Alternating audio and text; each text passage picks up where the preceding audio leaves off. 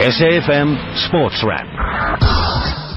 Good evening to you. Welcome to SAFM Sports Wrap. A busy show lined up for you tonight. We'll be chatting to uh, Proteas debutant this past weekend, Robbie Frylinck. He'll be joining us. Janine van Wyk, Banyana Banyana captain as well.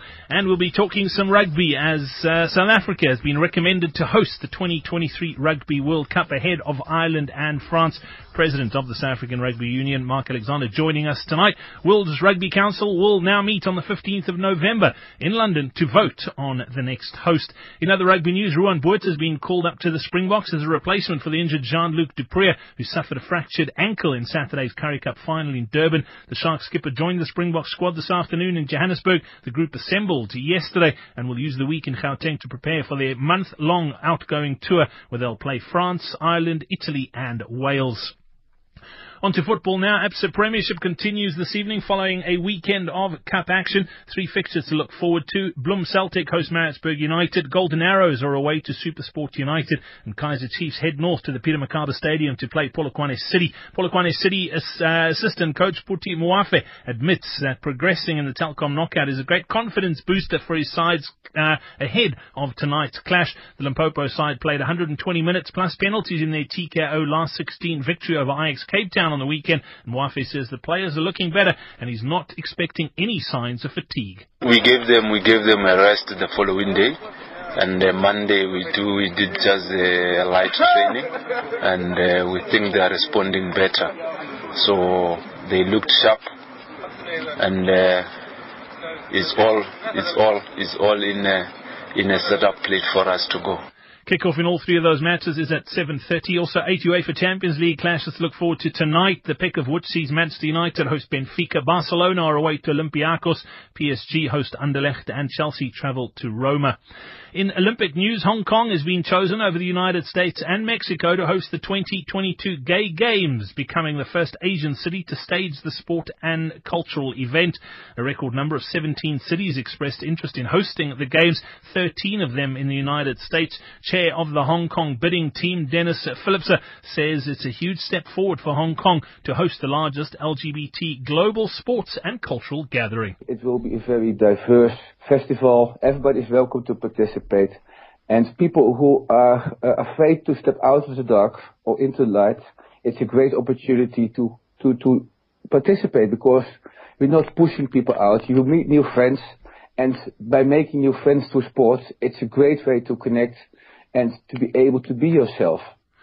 And finally, on to athletics news. Four-time Olympic champion Mo Farah has split with his coach Alberto Salazar and will return to Britain. The 34-year-old Farah, who won the 5,000 and 10,000 meter gold at the London and Rio Olympic Games, denied his decision was related to the ongoing anti-doping allegations hanging over the American coach. Farah says he's looking forward to heading back to the UK. I really miss home. Um, I see my kids are happy they were in the summer at the World Championship. Yeah, I'm, I'm going to be back there. Um, very excited. Um, also, you know, no longer be coached by Alberto Salazar. Uh, working with Oregon Project. I want to thank each member of Oregon Project and Alberto for what he's done over the years. Farah will now be coached by Gary Lough, who coached Paula Radcliffe to marathon world record. Coming up next year on SAFM, we'll chat some rugby.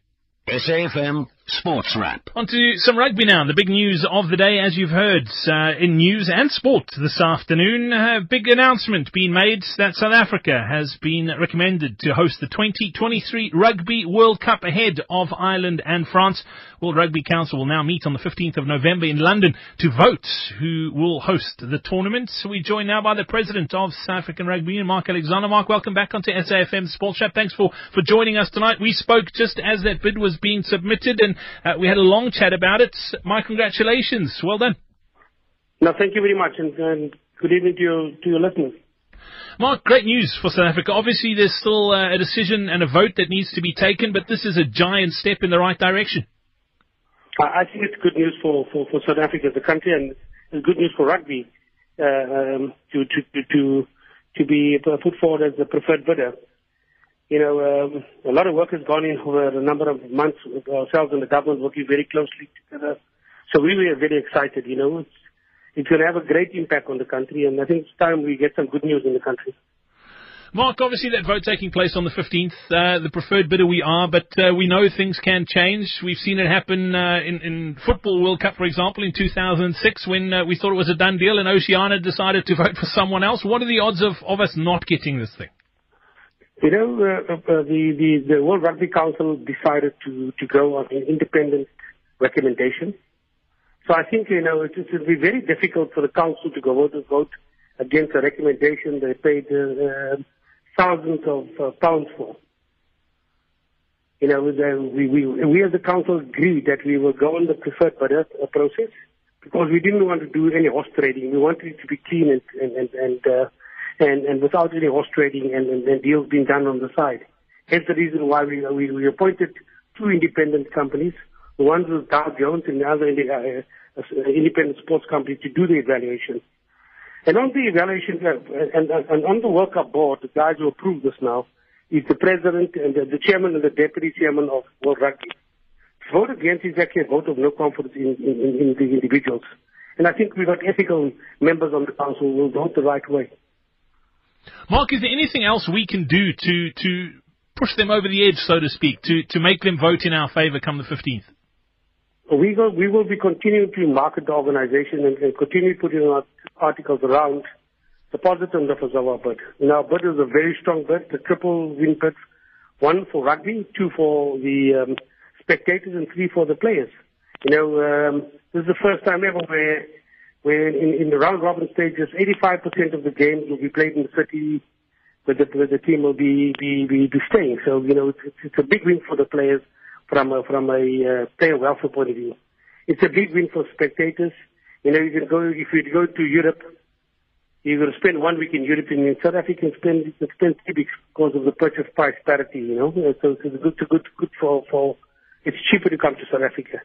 And, and, and the one for the World Cup, you know, because World Cup Stadium, they're rugby friendly, you know, uh, and I'm not saying our, our competitors are not rugby friendly. Uh, we don't have standing uh, tickets in, in our in our facilities, and we don't have uh, uh, uh, obscure seats. So, you know, so we got, we've got a lot of things in our favor for for this. But and and, and firstly, and and and, and financially, we put a better value proposition than the two competitors that we're competing against.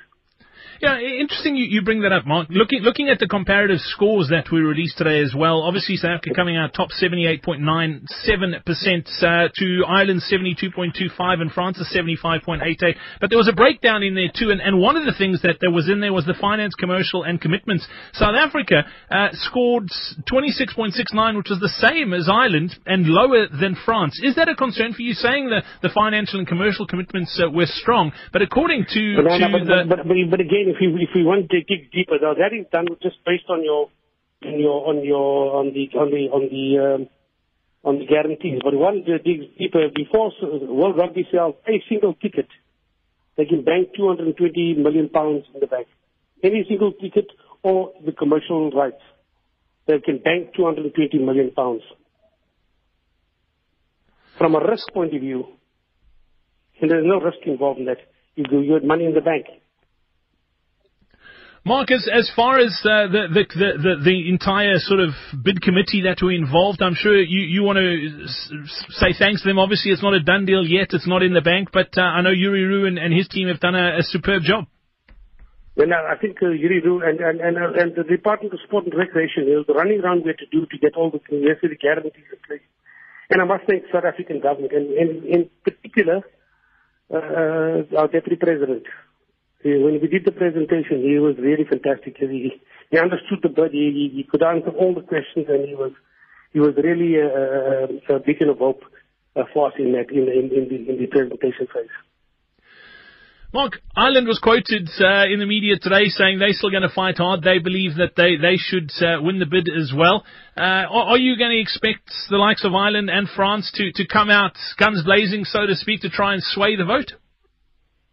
I look at they're, they're, they're going to do a lot of, uh, everybody's going to try and, and, win the vote, but well, you know, when you make a recommendation and you paid um, um, 500 million pounds to have the, uh, uh, the, the, the thing assessed, and then you have your, your, your, your, your, World Cup Rugby Board committee sitting with, uh, sitting with the proposal, comes up with the recommendation.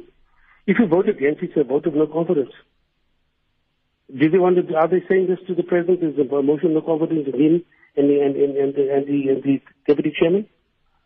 No, that's what you're actually really saying, you know. And, we as a council agreed on the process. We wanted to make this process a clean and clear process. There's no other thing that can, that can sway from, from this process. And if you want to look at all the press articles today, everybody agreed they will vote. They will. They will. They will vote for the recommendation. We were. We, we were, and, and we publicly stated that whatever the recommendation comes out of here, because it's a clean process, we would have supported. Well, fingers crossed. President of uh, SARU, Mark Alexander, thank you so much for your time this evening here on SAFM. Two weeks to wait. Uh, I think it's going to be a, a, bit of a nervy wait, but uh, yeah, I'm pretty confident we are going to get it as well. Thank you for all your hard work, and we look forward to uh, being able to say we officially are the hosts of the 2023 Rugby World Cup. No, thank you, sir. Thank you so much. SAFM Sports Wrap. This is South Africa's news and information leader. And 7 0, I think it was, in the end. Uh, total series whitewash for the Proteas over Bangladesh. It all wrapped up this past weekend with the final T20 of the series, which uh, the Proteas did win. We join now by one of the, the, members of that squad, received a call up uh, latter half of the series uh, for the Proteas, Robbie Frylinck. Robbie, welcome on to SAFM Sports Wrap tonight. Thanks for joining us. Thank you very much. Thanks for having me. Robbie, as as a team overall, uh, the Proteas must be pretty chuffed with uh, with that performance. Yeah, definitely. I think um, to win a series is fantastic. But I think the way they went about it in, in all formats, I think the whitewash is just fantastic. Robbie, looking, I mean, you only involved uh, towards the end of the tour, but uh, hearing what the players and, and the coaches has had to say, I, I, think we, we probably expected stiff opposition from, from Bangladesh, but like you said, sticking to, to our guns and doing what we needed to do. Often when you play a weak opposition, it's easy to, to drop standards, but uh, the Proteas didn't do that in the series. Yeah, no, look, um, you know, obviously the Proteas have come off a, a tough series in England. Uh, a long trip. Um, where things didn't go as well as we would have wanted it to go. Um, you know, so I don't think anyone was going to take the foot off the gas against Bangladesh. So, you know, the guys certainly put in 200% in, in every game and every format, and, and the results showed. For you personally, to receive a call up, uh, I, I, know before the before the uh, the, the, matches, uh, you were quoting the media saying it was it was quite a surprise. Yeah, no, definitely it was. A, it was very much a surprise for me. Obviously, you know, I'm, I'm sort of 33 years old and, and nothing's happened as yet. So you kind of get to a stage where you think, well, it's probably not going to happen. So, you know, I just went along and did my thing for, for the domestic team, for the Dolphins. And, um, yeah, next minute I got a phone call and, and the rest is history, I guess. Tell me about that call. I mean, as a player and, and growing up playing cricket as a, as a youngster, it must be a call you dream of when it finally comes. T- tell me about it. No, definitely. You know, um, I think it's it's whatever sport you're playing, that's that's a phone call every player would like to receive. Um, obviously, some would like it a bit earlier, but you know you, can, you never have a problem when you receive that call. So it was. Um, I think I got a call on the Saturday, and yeah, like I said before, I was super excited, but had to still go play a four-day game first. So you know, just kind of mixed emotions, but um, yeah, ecstatic. Who was the first person you told? I had to tell the wife. If she didn't find out before other people did, um, I think I could have been in a bit of trouble. I mean, like, like, you say, it didn't come early in your career, but uh, r- rather late than never. But uh, it's, I mean, it must be incredible. Uh, just a great opportunity to be able to represent your country. Oh, definitely. You know, it's, uh, like I said to the other guys as well. That's probably the most nervous I've ever been when the captain said to me, right, you're bowling the next over. Um, I thought maybe my experience would have overwritten that a little bit, but no such thing. when I got given the ball, I was the nervous wreck. But um, fortunately, it, it, kind of worked out in my way, so it was, wasn't too bad. I mean, you never quite know what's what's going to happen in the future, but uh, I think for someone like you who's been a great servant of South African cricket, uh, it says to a lot of guys who've been around the block a few times, you know what? You, you never know. Keep doing what you're doing, plying your trades. Dreams do come true. No, definitely. You know, the coach, the coach and I had a good chat, and, and he said to me it wasn't just a gift; it was um, from my hard work. And um, he said to me, "Don't worry about age." He played professional cricket till he was 38, so you know, it's definitely a positive. Um, obviously, I'll, I'll need to put in a bit more work uh, going forward. Um, and yeah, who knows? Robbie, talk to me about that. Obviously, at 33, the thought must have at some stage crossed your mind that, hey, wonder when, when it's time to, to hang up the boots and, and call it call it quits on, on a career. But has this really rejuvenated you and, and made you believe that there's there's more in you? Um, yeah, look, um, obviously it, it gets a bit tougher as you get a bit older, but you know, one thing I've always said to myself is if, if I'm still competing and, and I'm still warranting my own spot on my side, then I'll, I'll carry on playing. And if I'm enjoying the game, I'll carry on playing. But, you know, I'll never be one of those guys that, that will be holding a youngster out just because of, of what I've done. Um, so, you know, for me, I'm still, I feel I'm still doing okay and, and contributing. So, yeah, I'll go as long as, as long as the body permits me to your performance in those two in those two matches, uh, one for nine in in the uh, or two for thirty three in the, the first and one for nine in the second. Uh, your thoughts on, on the way you played? Um, yeah, it's the wickets were really really good. Um, I think we saw that the way the way we batted, um, and with with us posting high scores, I get opposition have got no choice but to come hard at at, at the bowlers. So. You know, the, the two for 33, I probably, if I'm hard on myself, I probably gave away two or three simple boundary balls, which um, could have been well negated, but you know, I'll put that down to a bit of nerves. Um, and then the second, the second one, yeah, I thought I, I hit my length a lot better. So, you know, the, the more you play against those guys and and the international guys, you realise your margin for errors are a lot smaller. So, you know, I was I was happy. I mean, it could have gone worse, um, but it can always go better. So, yeah, I always strive to do better level of cricket as well. I mean, obviously you've played against a lot of the guys in, in that Proteas setup, but you look at David Miller's innings uh, weekend, and uh, aren't you glad you weren't, weren't the bowler? Ah, definitely. Um, you know, I've always been one of David's biggest fans, um, and we chat quite a lot. Um, he's, it was a fantastic knock. You know, it's oh, it's a record. So I don't need to say too much about that knock, but um, yeah, David and, and all the guys actually contributed really, really nicely. Um, and yeah, they, they're class. So, you know, they've, they've set up nicely for, for the Indian series that's, that's going to come up. And only problem is, is we've got to play against all those guys in the domestic challenge. Yeah, absolutely.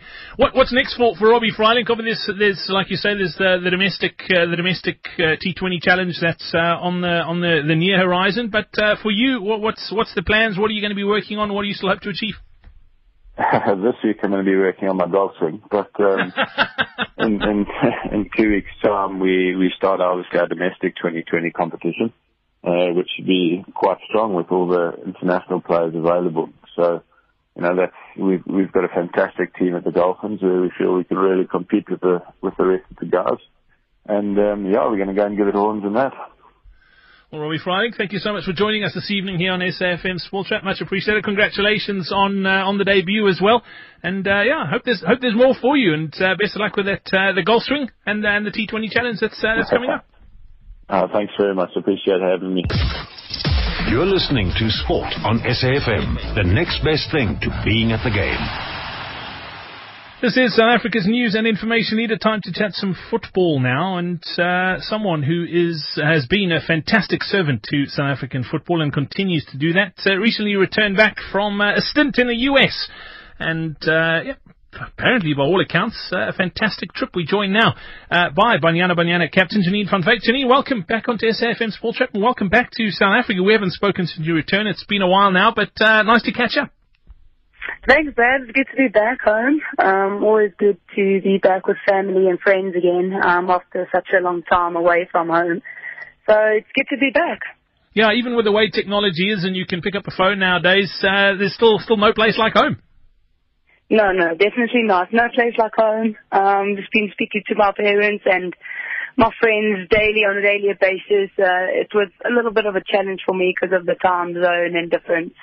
Uh, we were seven hours behind South Africa, so only had um, minimal time to speak to them. But now that I'm home, you know, I try and spend as much quality time with, with all of them, and it, it feels real great. Six months with the Houston Dash, that's uh, where you were based. Uh, from an experience perspective, you glad you did it? Oh, of course. I mean, one of my dreams that I wanted to achieve, and I can finally say that I've, that I've done so. Um, it was a phenomenal journey for me. Um, a lot of difficulties, especially in the first couple of months.